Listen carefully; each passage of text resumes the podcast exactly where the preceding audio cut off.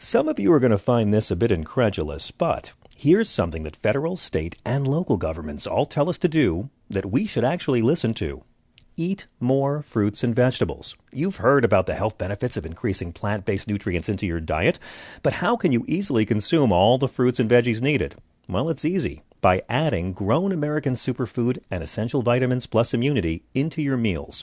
Grown American Superfood and Essential Vitamins Plus Immunity is a power blend that has 31 fruits and vegetables in every scoop organic vegetables, super greens, super fruits, and super sprouts. It is fortified with essential vitamins plus an immunity boost.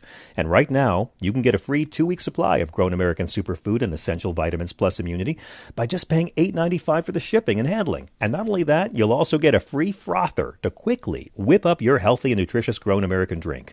Go to grownamericansuperfood.com forward slash John and order today. That's not just the sound of that first sip of Morning Joe. It's the sound of someone shopping for a car on Carvana from the comfort of home. That's a good blend. It's time to take it easy, like answering some easy questions to get pre qualified for a car in minutes. Talk about starting the morning right. Just like customizing your terms so your car fits your budget. Mm-mm-mm. Visit Carvana.com or download the app to experience car shopping the way it should be convenient, comfortable. Ah. This is the John Fugelsang Podcast. It's very daunting to do an introduction for you. Um, I have to, you know, from Cronos to Blade 2, um, one of the most underrated films of the last 30 I years. like that, yeah. Blade, what a special movie. What a political movie. Uh. Pan's Labyrinth, I could talk about Shape of Water, uh, Nightmare Alley. And perhaps that resume will prepare you for the beauty, the terror, the cinema of splendor that is Guillermo del Toro's Pinocchio, the stop motion animated musical, which is directed by Mr. Del Toro and Mark Gustafson, who uh, y'all will love from Fantastic Mr. Fox, uh, from a screenplay by Mr. Del Toro and Patrick McHale. Now, there have been many films made of the wooden boy. This one takes place in 1930s fascist Italy, featuring the voices of Ewan McGregor, John Turturro, our good friend Ron Perlman, uh, and Cate Blanchett as a monkey. It is an animated Yes. masterpiece that does not sanitize life's pain, nor does it trivialize life's joys. Guillermo del Toro, what a great honor and pleasure to welcome you. Mm-hmm. My Thank you. to be here. Thank you so much. Um, the film's remarkable, and I, I've read you said that no single character in history has had as deep of a personal connection to me as Pinocchio. Yeah, because my mother is part of that. My mother and I saw that. It was my second or third movie with her ever. Yeah. And uh, and I felt, uh, you know, we would go in, in mat- on matinees when Disney re-released the films every seven years from the vault. We saw Pinocchio then, and it it was. Uh, a revelation for me because it's the first time I thought, oh, that's how scary childhood feels for me. Yes. You know, and and Disney, uh, he's very misunderstood. People say, "Oh, Disneyfied." Well, Disney had a lot of darkness. Uh, Quentin Tarantino said the other day in San Francisco, he said, "The most scary, violent movie I've ever saw in my life is Bambi." Yeah. Which is true. It's Snow the- White, it- horrifying. uh, horrifying. And, and Bambi is the only movie I had to leave the theater. Really? Yeah, as a, as a kid, I left screaming. Now, raising a child and watching these films again, it makes me respect all the more how Disney didn't want to pussyfoot around the No. horror No. of, of childhood. No, he. I mean, I I, I hold Disney as one of the great artists uh, in the film medium of all times, and I think he uh, carried with him. Uh, you know, he survived the depression. He uh, was raised in a very very tense atmosphere at home with a very domineering father, and so forth. And all of that is in his movies, and and, and there's no way to permeate that uh, without pain. The the mad, you know, Chaplin says, if you want to make them cry, make them laugh. Yeah. And if you want to elate them with beauty, you have to show the darkness. It's the same principle. I think the that is a di- dichotomy. That how can you paint a portrait without shadows? You can't. Mm-hmm. So I think that uh, part think of the children respect. see through it. Hmm? Children see through it. Yes. And by the way, the, the children have the most acute lie detector in the history of mankind. And they can tell when something is bullshit and they can tell when something is real immediately. It's one of the most beautiful films you've made and one of the darkest films you've made. Was Mm-hmm. it always your vision to do it via stop motion animation? Yes, always, because I think the the movie is, in my opinion, uh, just uh, when you do something in miniature, when you when you do something with a puppet, you, the, the beauty is uh, inter, an interpretation Yes. of, of reality is beyond reality. When a puppet emotes and or puppets act uh, very much in a naturalistic way. We don't do the the frantic sitcom acting of animation. We, our, our characters are real actors, um, producing real moments of emotion and pain and love. And as a result, for me, it actually is a very luminous movie and a very, uh, um, you know, in the in the concept of uh, Catholic grace, is a movie that has a lot of grace. It's all about grace, Yeah. but in unexpected sources. Yes. Grace from an alcoholic Geppetto, Yes. grace from a fascist child. Yeah. Well, a child that is that, that, that is that was very important. You have the antagonist, the bully uh, character that you that can listen, and his father can't. That's right. And the whole movie is constructed with the pairing of fathers and sons, including Jesus In the first and his scene, father. Yeah, we see in the very first scene, there's a crucifix on the wall. Yes, yeah, it, it is important to me to to, to say, look, there are uh, uh, Pinocchio doesn't change in this movie. Pinocchio changes everyone. Pinocchio doesn't learn to be a real boy. Geppetto learns to be a real father. Exactly. You know, and that's the real lesson in life. I want to talk to you about fathers and fascism, but Yeah. first I want to talk to you about Frankenstein. Yes. Because I It's know Pinocchio. Yeah, I mean, well, but but at the same time, I, I wanted to ask you about that because let me quote you again. You've you've said your Frankenstein fetish is a, to a degree that is unhealthy. The most important book of my life. Yes. and there are so many parallels. Watching this, knowing your love of James Whale's Frankenstein, Yes. but to me, the greatest difference was Frankenstein may be the greatest unwanted child story, Yeah. and Pinocchio might be the greatest wanted child story, Yeah. wished for child story. Yes. And in that sense, I find them to be remarkable companions, but so different emotionally. Well, they're both fabrications. yeah. And and I think that what is interesting about fatherhood is uh, how often a father can fabricate a child that has very little to do with the real child that is in front of him. Yes. You know, and I think uh, Frankenstein is born out of uh, hubris. Uh, Pinocchio is uh, born out of pain and loneliness. Very different, and yet they're they are thrown into the world to figure it out. That's it, Without guidance, so Yeah. they, they and they both have this sort of road uh, lesson going through life, meeting charlatans and uh, uh, hunters or aggressors, or you know, which is what it feels to um, to be a kid for me. Me too. But again, Dr. Frankenstein learns to be repulsed by his creation. Yes. Geppetto learns to love his creation. Yeah. Oh, after different. initially being appalled by it. I think I think when the key moment in the book with Mary Shelley's book that that uh, not dramatized often or at all is the moment where uh, the monster is now articulate and confronts the When he learns to read, yes. Yeah, and when he talks uh, in a very John Milton way to him about why did you do this to me? I mean, the, the, this is you threw me here uh, without telling me what I was or why I was. It's a very poignant uh, dialogue between creator and, and creature. Kenneth Branagh used that dialogue for De Niro, but Karloff seemingly said it all with his eyes. Yeah. Oh well, you know, Karloff. Listen, Karloff is, in my opinion, one of the great actors, and and his eyes were a treasure. Yes. You know, is uh, I I have as much of a Karloff fetish as I have a Frankenstein fetish, and I, I think that the the lessons uh, that you learn from a fable depends on who the singer is. Uh, Frankenstein or Pinocchio are universal. Um, Pinocchio can represent politics. Pinocchio can represent family. Pinocchio can represent innocence. It can be set in the future, like Astro Boy. It can be said in That's the right. past. You know, it, is is it can be AI. That's right. The Spielberg movie is is a very malleable myth. I heard uh, uh, a few weeks ago that there are approximately 65 versions of Pinocchio. Yes, I was looking that up, and I, I think Spielberg has referenced it so many. I mean, Close Encounters. Yeah. you know, Pinocchio's a theme throughout the film. When you wish upon a star. yeah. I read that you didn't just decide offhand to get into this kind of animation, but you immersed yourself, and in the zeros, you went to DreamWorks, Yeah. and and you were. I think most people would be surprised that you were a consultant on films like Kung Fu Panda Two. Number Panda 2, 3, Puss in Boots, Yeah. Megamind, Yeah. What did that experience do for you creatively? Well, I've been doing animation all my life. My super hits were animation. Yes. I had a company that did, uh, for 10 years, we did makeup effects and stop motion Mm-hmm. in Mexico. My first movie was supposed to be stop motion uh, before right. Cronos. And the puppets got destroyed when they burglarized my studio. And then I decided to go back and learn modern uh, animation, so to speak.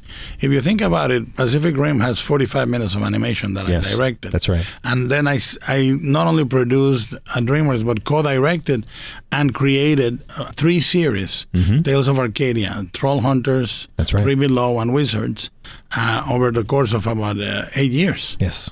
And I co-directed a few of the episodes, and then I, I finally was ready for Pinocchio. And I remember those series, and what I love the most is how it would not remind anyone of what we've seen Yes. in DreamWorks. The Yes. the camera movement in Yeah. this film is Yeah. so thrilling. Yeah, thank you. We we uh, one of the things I, I try to bring from live action is not only the style of acting but the style of staging. I said the camera needs to stage as if uh, the actor was moving, not not the camera moving and the actor following. And we also very very pointedly said let's animate quiet moments. Uh, a father and a son sitting on the pew of a church so the the audience leans in to watch every little gesture. Uh, Geppetto uh, rubbing a knuckle Yes. after work. Uh, Geppetto uh, mopping the sweat out of his brow. You know, uh, little gestures that are throwaway. There's a beautiful moment where Geppetto fights a balloon Yes. in an abandoned uh, coliseum that is not done for fun. It's not a gag. It's a throwaway gesture, but it feels completely real. In Tales of Arcadia, is in in uh, Trollhunters is where we started doing those things. I started saying, let's make failed acts. If they close the door of the microwave, uh, microwave let, let's do it in three tries instead of at the first Right. time. When Toby, one of the characters, is putting his socks, let's make the whole sequence about him putting his socks. You know, and and and that Miyazaki, Hayao Miyazaki, the great animator, he said, if you animate the ordinary, it will be extraordinary, and we we tried to do that. Well, and Hitchcock said li- movies are life with the boring parts taken out. Take it out, yeah. but he- it's zeroing in on these Yeah. mundane moments that find the deepest humanity. Yeah, and I think even Hitchcock, when you think about his whole work, and he used to say, people make slices of uh, life, I make slices of cake. Not entirely true. He has movies like I Confess, Yeah. which is very, very Catholic, or It is. movies like the the Wrong Man, Mm-hmm. which is basically a crucifixion. And it's almost like a Bresson movie, Mm-hmm. so it's not entirely true. Hitchcock, Hitchcock was a really good promoter. Yeah, he was also capable of, of having real relationships in some of his films. Yes. He was capable of doing it. Yeah, very, very, very much, and, and poignantly. Yeah. You know, I think he's a, a strange humanist. Uh, he and Buñuel, Luis Buñuel, they remind me of each other. You know, Mm-hmm. Yeah. in in very different ways, but they have commonalities. This might be one of the few films I've seen where I thought the puppet operators contributed as much to the performance as the voice actors. Yeah. A lot of famous names in this movie, but I think their puppeteer counterparts deserve equal accolades. Yeah, we actually made it a point to credit them Mm-hmm. in the in the front credits. Normally, the puppeteers get credited in the in the technical credits on the roller, and we credit them right next to the actors. And it's because we believe they are actors. We believe animation is not a genre made for film for kids. is a is a is an art. Animation is a medium for art, and you can tackle big questions. You don't have to. You know, and I'm fine with. Uh, I I- don't want to give the wrong impression. I'm perfectly fine with animation that is uh, a babysitter. Yeah, sure. that that entertains kids and that's it. But you know, in the world of uh, cuisine, you don't want to do McNuggets only. You want to also Correct. now and then go and do an interesting Indian meal or a really good chicken tandoori or you know. We have to have the mole, we have to have the Flintstones Yes, so yes. other things will mean something. Yes, and I, and I, and I, I think that's one of the steps this movie tried to take. We're going to take a very quick break. We'll be right back. This is Progress.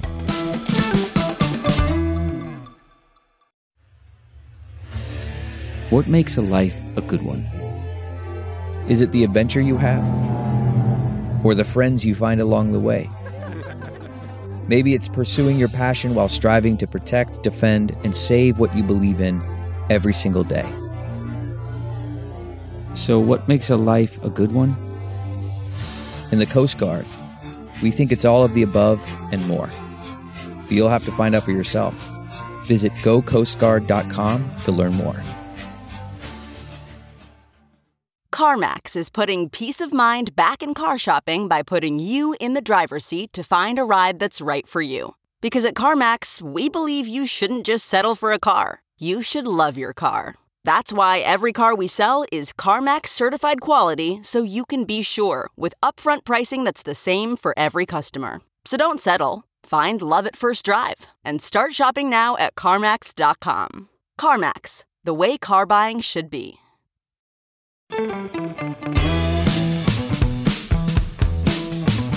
I'm John Fugelsang this is Progress After Dark. I was so inspired that you co-directed this with uh, Mr. Gustafson, Yeah. fantastic Mr. Fox, which is visually just uh, unlike anything people have seen. W- What is your process when you are co-directing an animated feature? You know, I, I developed the screenplay with Patrick, and I developed all the basic visuals with uh, my team, m- namely Guy Davis is my, my go-to guy. And then Mark came, comes in, and then we have to break it down and, and make sure we can do it.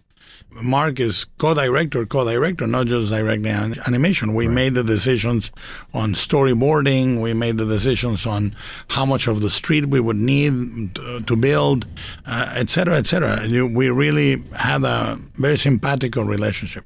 And every day, every day together, we would instruct the actors, the, the animators. We would say, we're going to do this. And every day on the uh, recording booth, we would record uh, actors together, uh, Cate Blanchett, uh, Ron Perlman, etc. And, you know, we would be watching for sort of a blind side of each other. We would say, you know, let's try this because we don't we don't have it. Well, so for there's an incredible sequence in this film that's been praised by many, where the cat, played by Cate Blanchett, leads us through the, The monkey, circus. yeah. And boy, is it fun seeing you do a second sideshow movie in a row with some of the same actors from Nightmare Alley. But it's so intricate. It puts Scorsese to shame. This one no. shot through the carnival. What is the process in co-directing a shot like that? It must have taken weeks to set up. Yeah, that shot that shot you you storyboard from the beginning.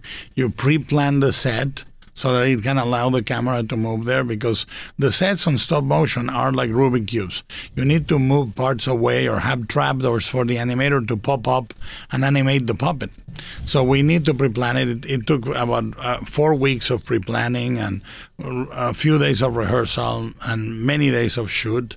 I think the shoot we destroyed, uh, completely destroyed three of the puppets of the monkey because the animators subject them to an incredible tense exercise by by moving them, and and the result is a, but there is an even longer shot.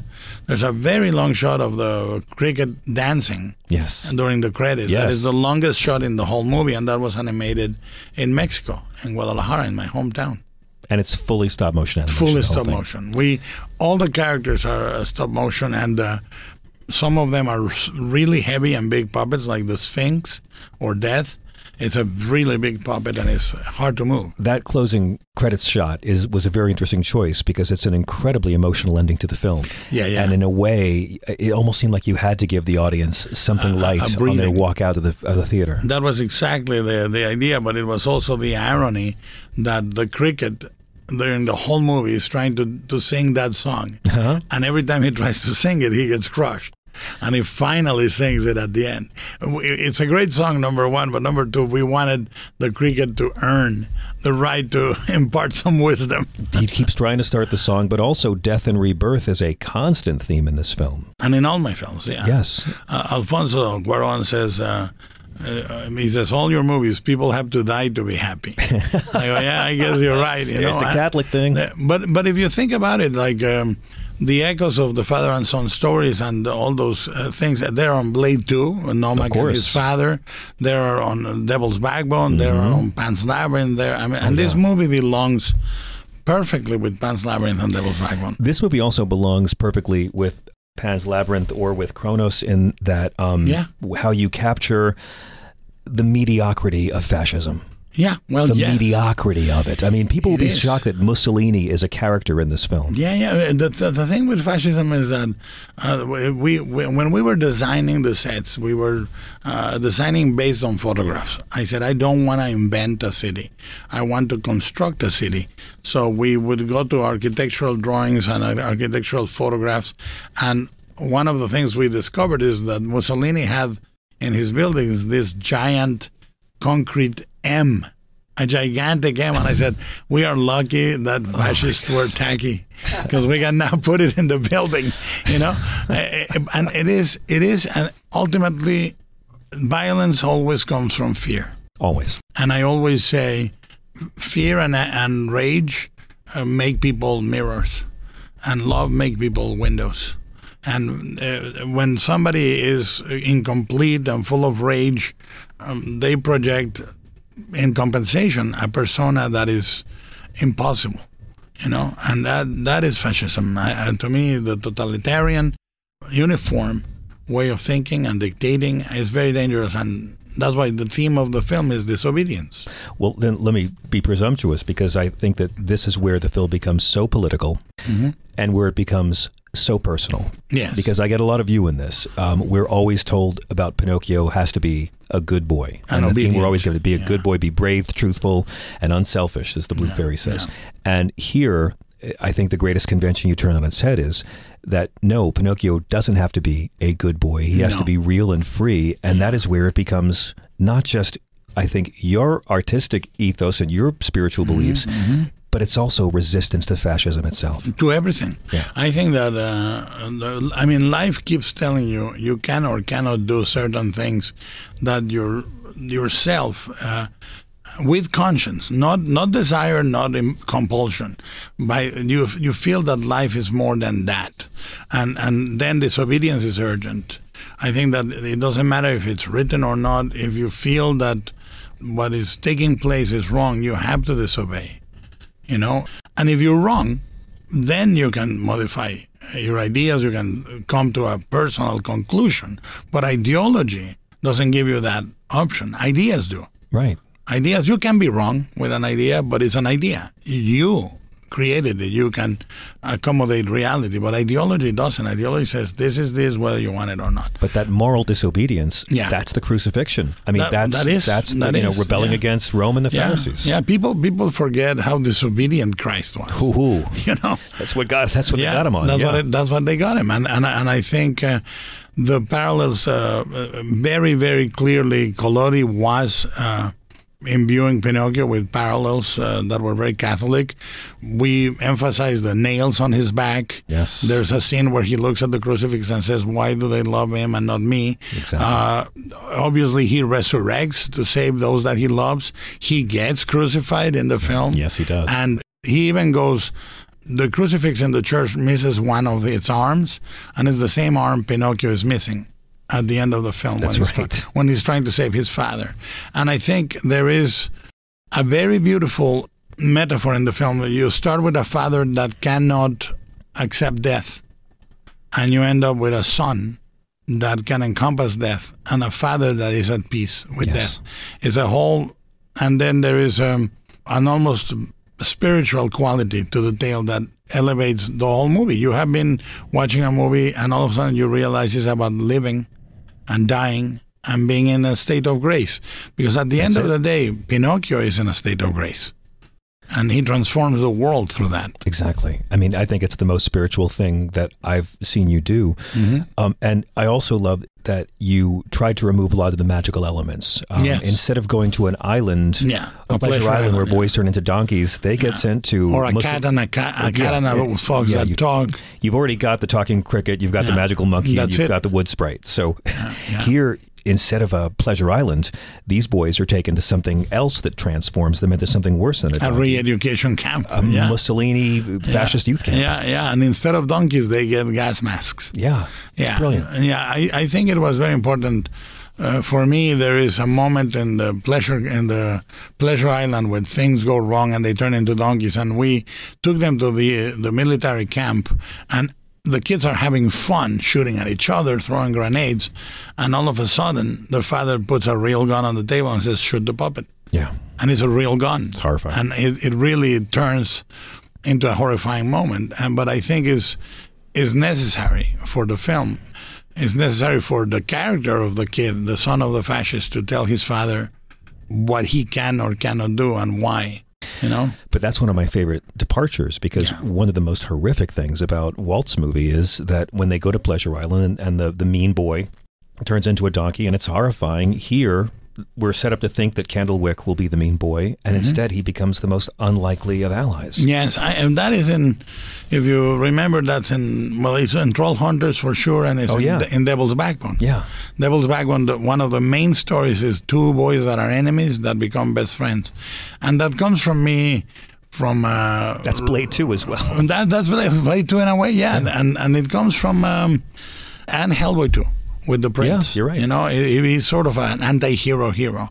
But uh, I read Mark Twain when I was very young, and I I love the the stories of kids that just join together because they are fed up with the world of adults. I think David Bradley's performance as Geppetto is one of the high points of the film. Yes, oh, no doubt about it. a- and just heartbreaking. The choice to make Geppetto a grieving town drunk, Yeah. bereft father, um, just completely gives something the characters never had, Mm-hmm. which is context. I'm wondering, what did becoming a father do for you creatively? Well, first of all, uh, when I became a father right around the time of Mimic, and I could fight with the Weinsteins um, because I was a father. I, I said I cannot go back and tell my baby what is right and wrong if I don't face these bullies myself. Yes. You know? So that changed me. And then what happened is uh, my father and I had a, as you can see from my movies, a very mysterious relationship. And I said very conscientiously, I'm going to do the opposite of my father to raise my kids. And then when your kids turn into their teenage years, they tell you that you're doing exactly what your father did. Of course. Exactly. Doesn't that mean it's working? Well, no, it actually, it actually, I made uh, a point to listen to those reviews, and and and you realize that uh, the things that you were wrong, and you can change. You can become a better father. And I thought Geppetto, it was great that Geppetto becomes a better father. It's almost not just that he becomes a better father. I think what's so moving about it, and with people I've spoken to, it's like he realizes he loves this child so much more than he thought he did. Mm-hmm. Yes. And I think that's what's going to break a lot of men's hearts here. Yes. He prays for this child and then he doesn't want it. And that's kind of well, a point I made when we were writing the screenplays. I said, "What if you prayed for a miracle, you got it, and you didn't recognize it?" Because uh, when you're raised Catholic, you one of the great mysteries is how the miracles work, and miracles work in a quiet way. Miracles work every day in a quiet way. Sometimes as a burden.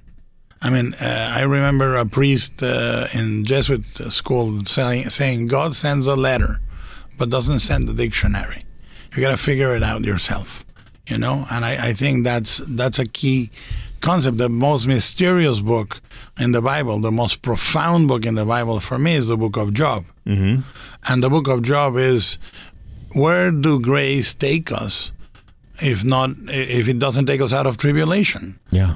what is the worth of grace if we are uh, cursed with boils and the loss of a family and you know and then the scale of the cosmos comes in the voice of god and says who are you to ask me this where were you when i created the world you know? And it is that it is the the film has that. The film has geppetto not recognizing that miracle and being faced with the mystery of death and losing a child and then facing the simplicity of uh, accepting an imperfect child and accepting death which i know it sounds uh, very mexican perhaps but uh, accepting death is accepting life if a life never ends it never started it's very simple philosophically what has no end never starts and and that those are questions that are not answered, but they are essayed in the movie. I don't think there are an- answers; they're essays. Yeah. you essay a possible route to find a meaning. That's all. That's why it's a film that makes you feel rather than reciting answers. Yes. I have to praise Cabinet of Curiosities as well. Well, thank you. You know, over 30 years, I've taken my wife to many horror films. Episode three, The Autopsy, Mm-hmm. Yes. is the first time my wife has had to leave the room Yes. in anything I made her watch. Can and I, say something? for that. My wife almost left the room.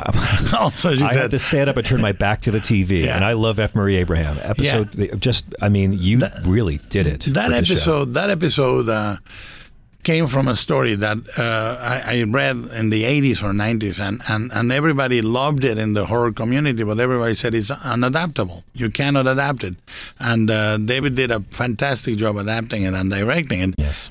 but f murray Yeah. uh, he's He's yeah, and- 83 doing that. 83 and, and each of those episodes uh, you know we, we have a like it was like a sampler of chocolates. You have fun ones you have light ones you have heavy ones. The final episode the murmuring the next to final episode the murmuring is fantastic. But you seem to be having so much fun playing Yeah. Hitchcock and Rod Serling. well hitchcock only on the pant size. I mean I, that's involuntary. I was i was rod serling with an accent but but and a lot less good enunciation One final question, and I thank you for your generosity of time. A lot of controversy this week about sight and sound and the rankings Yeah, changing. yeah. And I'm a I'm a fan of the debate. I think the debate's Yeah. very, very healthy. But I was i like lists I do too. I like this, and, People and like there's no right or wrong. Look, the exercise to limit, I, I would say, I, I, I would have difficulty saying what are the hundred best comedies, Mm-hmm. the hundred best horror, the hundred best uh, thrillers, much less a hundred best movies. You cannot cram cinema in just a hundred. The list is there to provoke conversation. That's it. So in that is an incredibly successful list. I actually enjoyed it. I love it. Yeah. I think that anything that makes film conversation come alive again, really alive. Paul Schrader's fantastic. mad. I mean, Yeah. Oh, no, I like it. Yeah, because I mean, when I went to film school, you know, it was all about what's the director trying to say. In our media culture, it's all about how much did it gross the opening weekend. So yeah. I think or, or how popular it is, or how this. Listen, uh, a film to me uh, is as sacred and as personal as religion. Uh, so if you make a list of the top three religions ever, you're gonna have a lot of people angry. It's the same thing. You're gonna, you're gonna, you know, if you're a Buddhist and the list favors uh, something not Buddhist, you're not gonna be a happy camper. That's why I think I am a syncretic believer of cinema. I, I think there is a, a cinema for everyone as long as you can articulate why. The list is good. Well, then let me close with your list because your sight and sound list has been Yeah, it's- acclaimed for years. 36. Von Stroheim, you know, you got Greed, you got Freaks, Frankenstein, eight and a half. yeah. Has your list evolved? Does your list evolve? Just as we saw Sight and Sound's Yeah, favorite, yeah, yeah. do do you have films that don't mean as much to you now as they did in your Oh, twenties, of or films course. that mean much more with the man you are now? No, of course. Listen, when I was in my twenties, I had bell-bottom pants and platform shoes, and I- and I, I, I wore a, I wore a jeans jacket and a jeans uh, cap. So I can't, and, and I was uh, dancing the hustle. So you, you, you, you, you need you need to change. Sure, like I still, my favorite films from, from my twenties are still my favorite films. I mean, I can still watch Wings of Desire, you know, once a week. Oh, I understand. You know, but have any of the films that you cherish then Yes. meant less to you as you've aged, or, or Never, ne- rarely less, rarely less, mm, very often more. But, You know what I find is because when you watch a movie again, you realize you're watching a new movie. You know, every time you watch a movie, you're you're watching a new movie because you see it through the optics of yourself. yes, Art is self. The connection you have with a piece of art is a connection you have not with the artist really, but with yourself. So when you evolve and you watch a, a film again, you find it either juvenile because you were juvenile when you liked it, Yeah. or you find it more profound because you were not able to see it before. But the movie stays the same. It's true of music and literature and oh, oh, Of- plays. Of every, as well. every art. Yeah. All art waits for you to make it good. It's not a, a matter of if, but of when. Guillermo del Toro's Pinocchio is in theaters now. It should be seen in a theater. Thank you so much for joining us. Thank you. We'll be right back.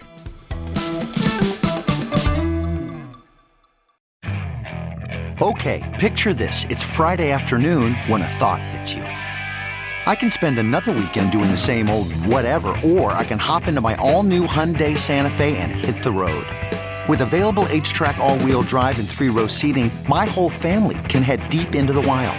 Conquer the weekend in the all-new Hyundai Santa Fe. Visit HyundaiUSA.com or call 562 for more details. Hyundai, there's joy in every journey.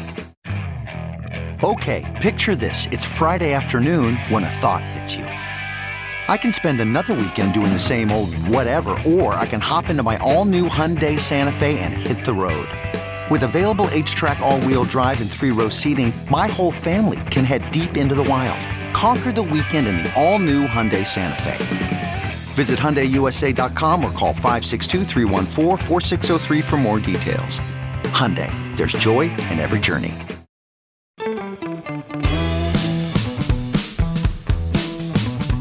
I'm very excited to talk about this next book. It requires a moment of setup. As you know, we're in a time of seemingly never ending political and economic and social and ecological and poverty related crises and they're all interrelated, and they're all not being addressed by the modern status quo. The 20 wealthiest Americans own more than the bottom half of the population. It's not sustainable, it's not conservative, it's not sane. Uh, as of 2017, 69 of the 100 largest economic actors in the world were corporations. 69 were corporations, only 31 were nations. We haven't seen this level of inequality since the eve of the Great Depression. Oligarchy is a threat to the American experiment, and there's a long history of the people who own this country showing that they are not going to take a smaller piece of an expanding pie when they can get a bigger piece of a shrinking pie. But a brilliant new book by two acclaimed professors argues the Constitution itself imposes a duty on the U.S. government to fight oligarchy and ensure that wealth is more broadly shared, and it will blow your mind. Joseph Fishkin is professor of law at University of California, L.A. He got a doctorate in philosophy and politics from Oxford University, where he was a Fulbright scholar. You may have read him in the Washington Post, the New York Times, or the New Yorker. Professor William Forbath holds the Lloyd M. Bentsen Chair in Law and is Associate Dean for Research at the University of Texas in Austin School of Law. He's also a professor of history at UT.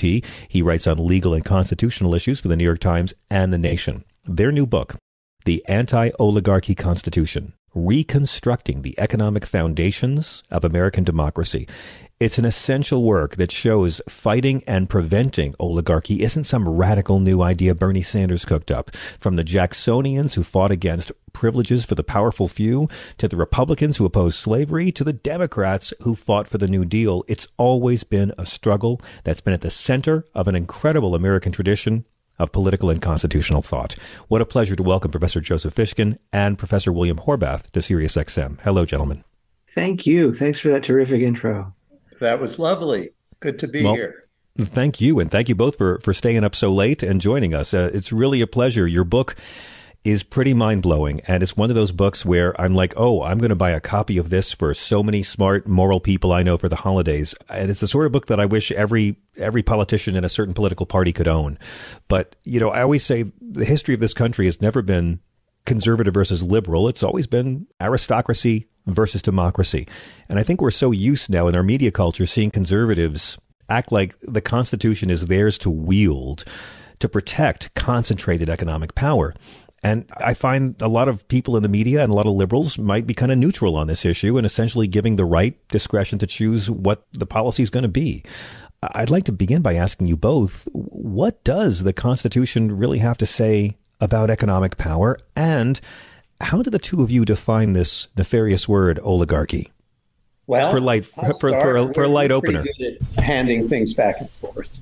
Um, we we define oligarchy very simply as um, a state of affairs when too much political and economic power is concentrated in too few hands, and we define oligarchy as a constant peril for a, a free democratic and republican form of government because the very freedoms right that undergird enterprise and wealth accumulation right, also create the conditions you know for those who right have too much wealth to mm-hmm. convert that wealth into political power and that's why the danger of oligarchy right, was on the minds of perfectly middle of the road,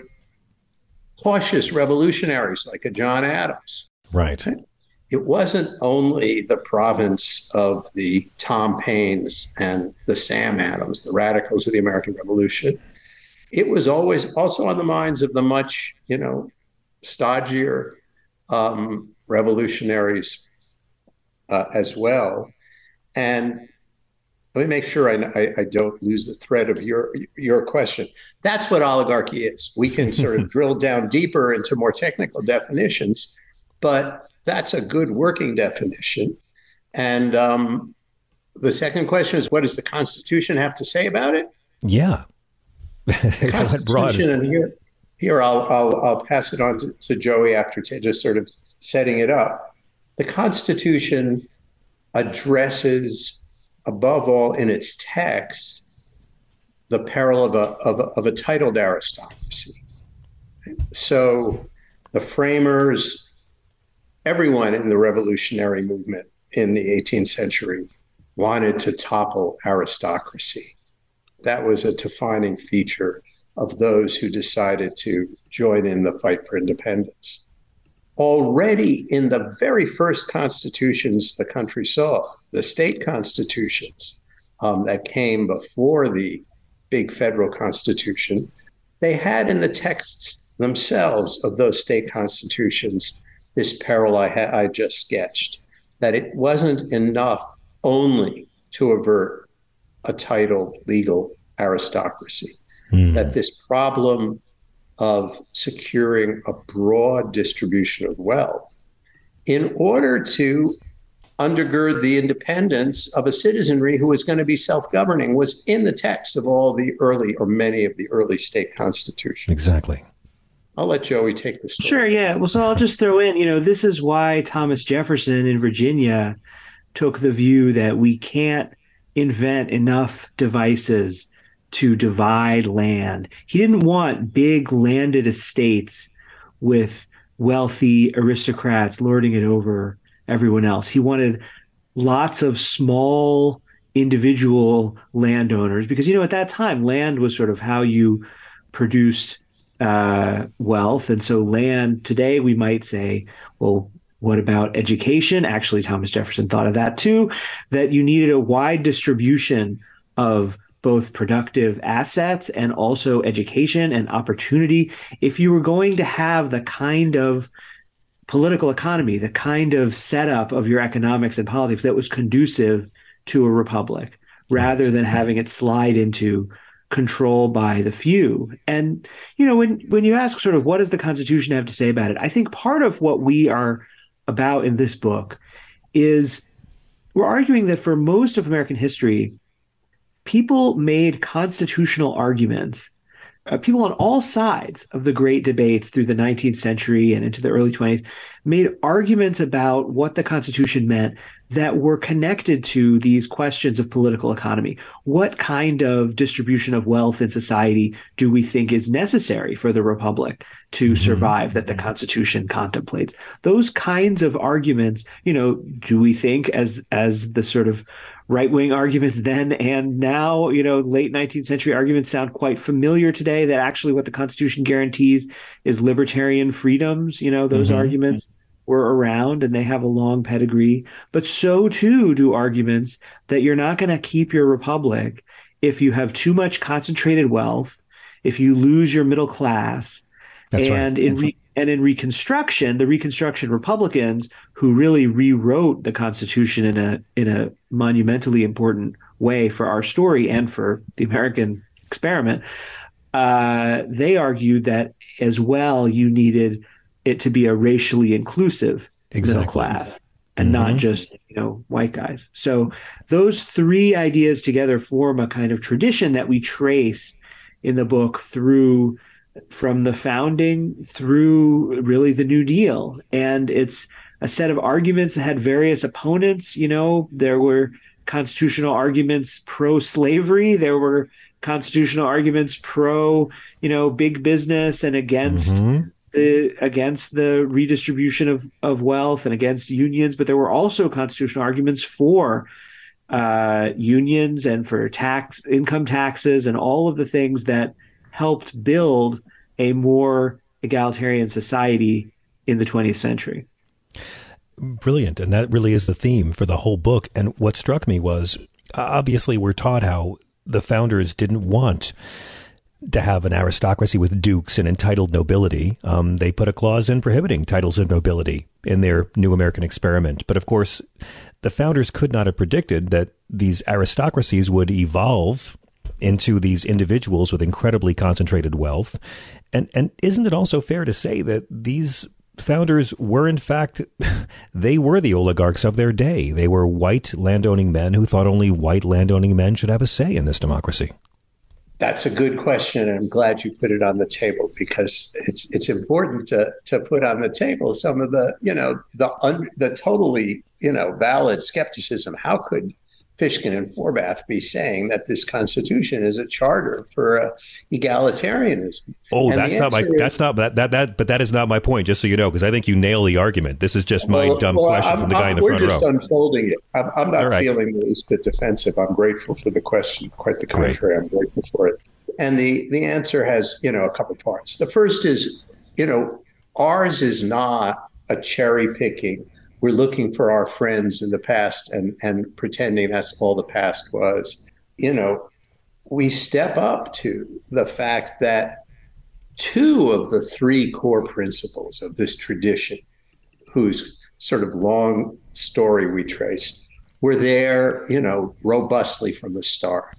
The one that says you've got to broadly disperse wealth and you've got to hem in the dangers of concentrated wealth um, and they saw that from the beginning, John. They saw the, the, the sort of Madison Jefferson, the Jeffersonians, the first mass political party that comes into being in the 1790s and 1800 election, already saw how their foes, the Federalists, led by the kind of genius of Alexander Hamilton, were creating a national bank that would, or threatened to, create, and Hamilton saw this in mind, a moneyed elite at the center of power mm-hmm. as a way of, in Hamilton's view, stabilizing the Republic and making it more like Britain. And Hamilton had some good arguments about the need for a stable, strong currency, but Hamilton was unflinching about wanting to create a financial and political elite, and the Jeffersonians mobilized against it. And they were able to draw on the rival meanings that had already, right, crystallized around core principles like liberty, equal yes. rights, right? States as opposed to national power. And they built mm-hmm. up arguments, right, that relied on those kinds of textual provisions and a set of ideas about the kind of economy we needed. No one disputed that we needed a certain kind of economy. The question was what kind of economy? But all of them were willing, in one measure or another, by and large, most all of them were willing to accommodate slavery. That was a, yep. you know, a grotesque sin that brought the whole structure crashing down. And what's striking is how, in the rebuilding of what Lincoln's Republican Party envisioned as a sort of new birth of freedom, they also drew on this older set of principles, but expanded it in their, you know, in their imagined reconstruction to include black people. Yeah. Professor Fishkin, do you want to jump in? Sure. I mean, I think I'll just add that there's a through line, there's several through lines here from the old sort of early 19th century story to uh, where this tradition ends up. Um, but I think one of the one of the important ones is you saw the Jacksonians arguing that we can't have too much concentrated national power because you know, this sort of Hamiltonian vision is going to be an oligarchy of basically the wealthy New York merchant commercial interests, and they're going to lord it over the rest of us. Right. That idea gets sort of transmuted and made much deeper and more central even to the American constitutional tradition when the Reconstruction Republicans say, you know what? This is the problem in the South. It's not just that slavery is completely an unjust and monstrous system. It's also that it's creating an oligarchy. These right. slaveholders are these sort of powerful lords lording it over everyone else who, because of their economic power, have too much political power. And we need to uproot the whole system, the whole political economy, the whole sort of way of of running things of the South if we want to build the kind of democratic society that that actually was what the Jacksonians in in their racist way wanted among white people. So the, so what the Republicans did sort of take this vision and and realize how it could be extended, what you'd have to do to build the foundations of a multiracial democracy. And what they thought, what they saw, what the radical Republicans in particular saw, was that that was going to require redistributing the land from yeah. the plantation owners to the formerly enslaved people. It was going to require building black schools throughout the South. You know, they had a vision of how economically as well as politically you're going to empower exactly the freedmen. And I think that's so important today when when, you know, there's a version of the Reconstruction amendments today in the hands of conservative Supreme Court justices, where all that it means is, you know, you can't take race into account. You can't right. treat people differently on the basis of race. And so you can't have affirmative action or something like that. That's their vision. The yeah. actual yeah. vision of the Reconstruction Republicans was much different than that. It was this deeply economically sort of rich idea that you needed to use the power of government to help the formerly enslaved people not just to get their political rights but also to get full economic citizenship because the two yeah.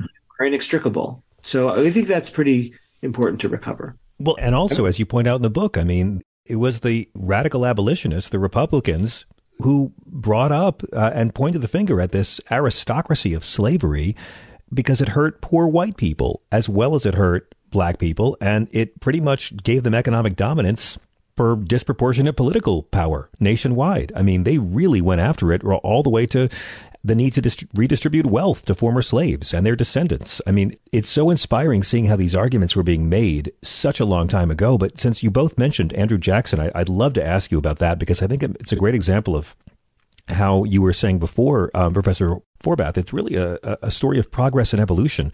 All of these actors that fought for these causes had their own shortcomings, but they do seem to keep getting better. I mean, you identify the Jacksonians um, as the first modern mass political party. And you talk about how Andrew Jackson really was focused on the realities of class divisions and the incompatibility of political democracy and economic oligarchy. We're going to take a quick break. We'll be right back with the great Sir Jonathan Pryce. We'll be right back after this.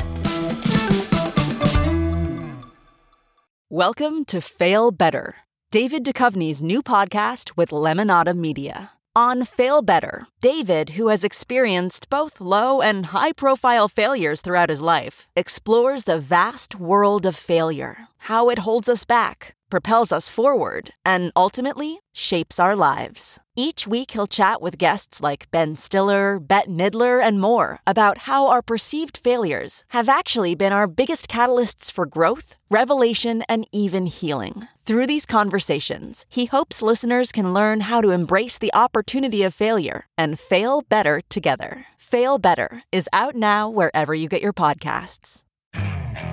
Okay, picture this. It's Friday afternoon when a thought hits you. I can spend another weekend doing the same old whatever, or I can hop into my all new Hyundai Santa Fe and hit the road. With available H track, all wheel drive, and three row seating, my whole family can head deep into the wild. Conquer the weekend in the all new Hyundai Santa Fe. Visit HyundaiUSA.com or call 562 for more details. Hyundai, there's joy in every journey.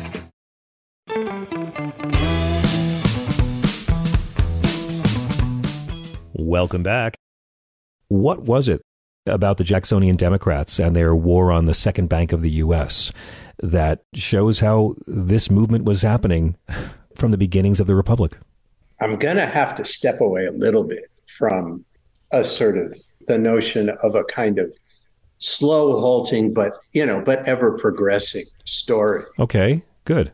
the shit didn't only got get better; it also got worse. oh, absolutely. Um, Listen, and, I'll blame and, Andrew and, Jackson all day for and, and and and Andrew Jackson, you know, was, you know, worse. You know, his predecessors were bad enough in respect of Native Native Americans, and bad enough in their in their active or at least you know condoning absolutely toward slavery. So so Jackson was this like like many sort of key figures in, Amer- in the American past, you know, was this kind of tragic entanglement of a very robust egalitarian vision for for the white man and an open avowal that that kind of broad and and rich conception of freedom not just freedom from government but a government which above all they thought at the state and local level would act vigorously to thwart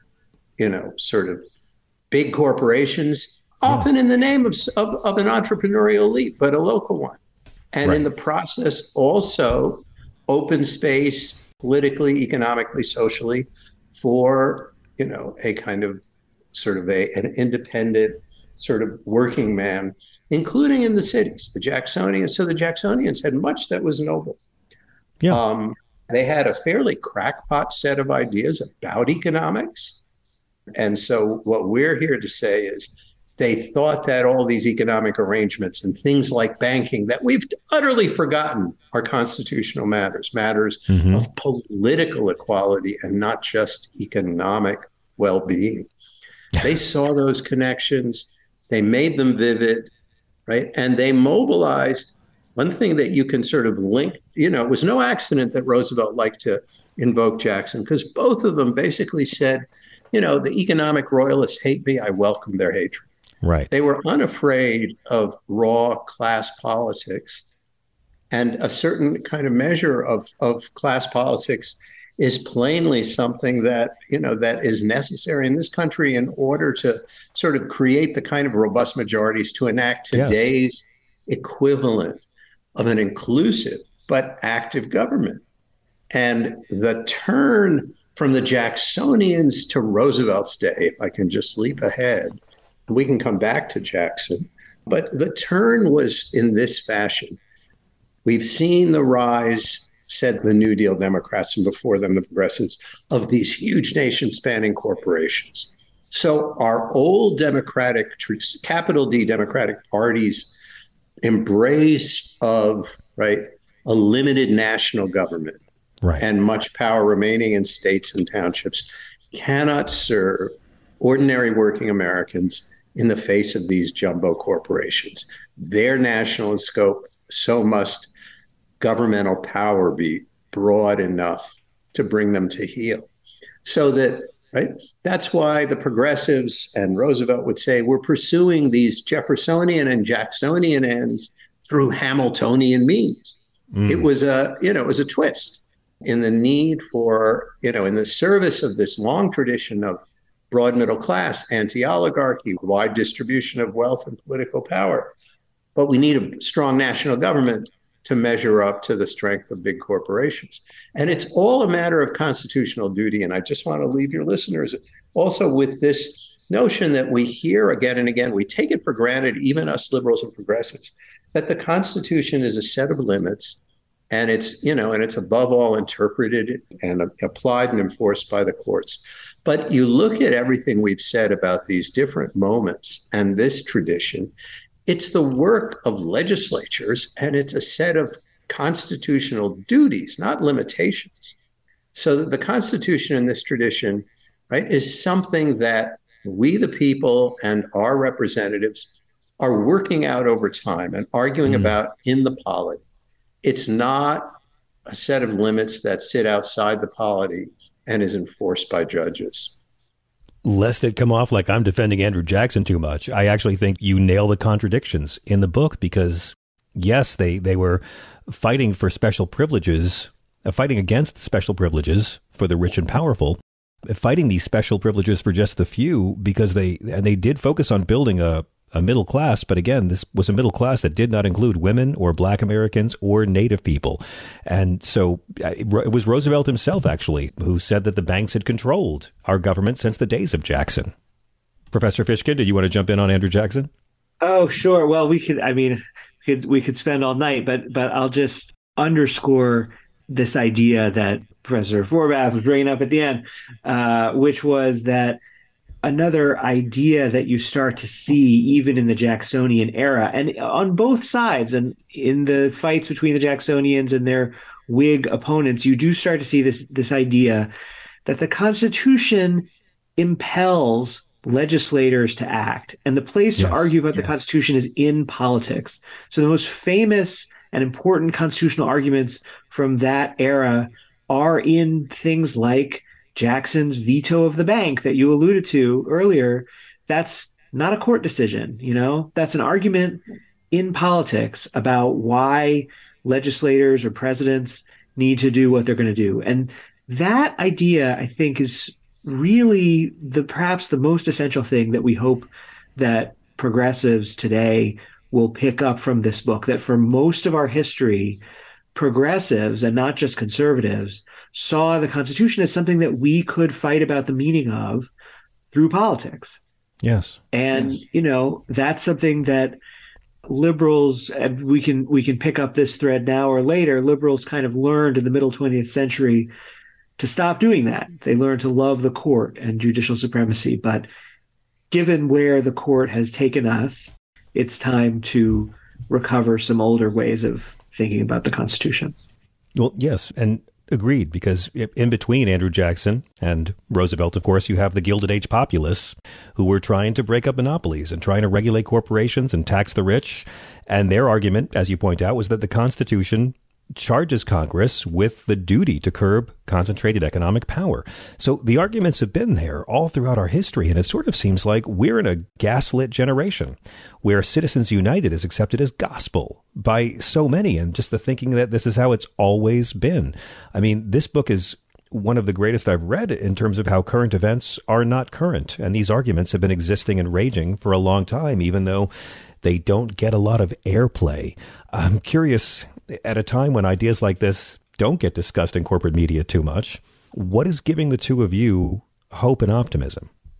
Well, I have a, a strange start to this answer, which is, you know, when we started working on this book, I think it would not have gotten the reception that by the time we've now published it, it's kind of found its moment and has is really getting, you know, attention. I think part of the reason is the Supreme Court.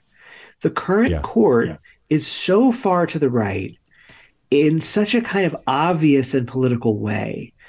And particularly on these questions of political economy, but not only, that it's causing a lot of Americans on the sort of broad left half of the political spectrum to say, wait a minute, you know, we used to say, like, it's very important to respect the court and the court gets to decide what the Constitution means and follow precedent and stare decisis is really important in all of this.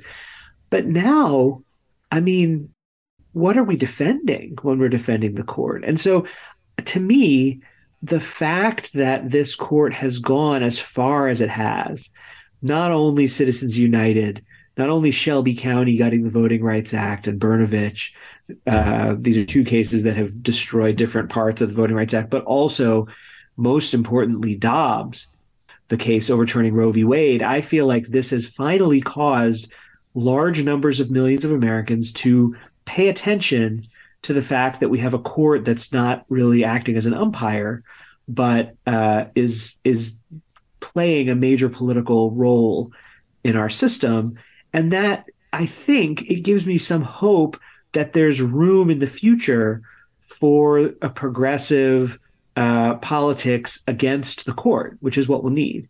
Um, yes. And yes. I think there's a kind of very slow. I just I have this this sense of like almost turning a battleship. You know, like it's a very slow process. So many different actors across liberal and progressive politics need to recognize that it's time for this change to happen. But it's starting to. You know, it's not a coincidence that you see energy around topics like reforming the court. You know, we have yeah. some ideas yeah. about that. I think there's a there's the potential for a politics like FDR's politics, which was a politics where we said, look, you know, the court has set itself up, and it has again today, the way it did a century ago, as the defender of concentrated wealth and elite political power. And we need a mass politics of democracy fighting against that. And that means we need a Congress that's willing to legislate in ways that are at odds with the court and challenge the court. So anyway, I have some hope. In a way, it's kind of a dark reason to have hope, but but basically because things are so bad on the judicial front, I think that might provide an opening for people to say, well, wait a minute, you know, what what actually can we say about the Constitution that's not just following what the court says? We think it's I mean, what in order for for these this story about who we are as a nation, what our project is as a constitutional democracy, right? The story we think equips liberals and progressives and essentially for now the Democratic Party, but also third party movements, the labor movement, which is reawakening, which is one of my, you know, sources of my greatest hope. It equips them with a strong, clear narrative about who we are. And then there's also the hard work of building up the kinds of programs at the state and national level that sort of reinvigorate ordinary Americans' confidence that government can do such things as this. Because it's also been the case that the, the project of laissez faire or the rebirth of laissez faire and that vision that the market is the engine of all good things and the job creators, you know, hmm. reside at the top of corporations. It's been the victory of that and the sort of unraveling of an older understanding that economics is always a set of political choices and not about the genius of markets as such as much as we need markets that you know that can be brought along as well so that we rebuild americans confidence in government by also having a story to tell that counters the one that says all these things you want to do they're they're foreign imports and they're unconstitutional and thank you for that. Honestly, this book blew my mind. It is The Anti Oligarchy Constitution Reconstructing the Economic Foundations of American Democracy. It is a book that reminds you the Constitution is a tool for justice and democracy and against concentrated wealth. Uh, Professor Joseph Fishkin, Professor William Forbath, this book blew my mind. Thank you both so much for joining us on SiriusXM. Thank you. Thank you. Thank you. Please come back anytime. I could talk about this for days.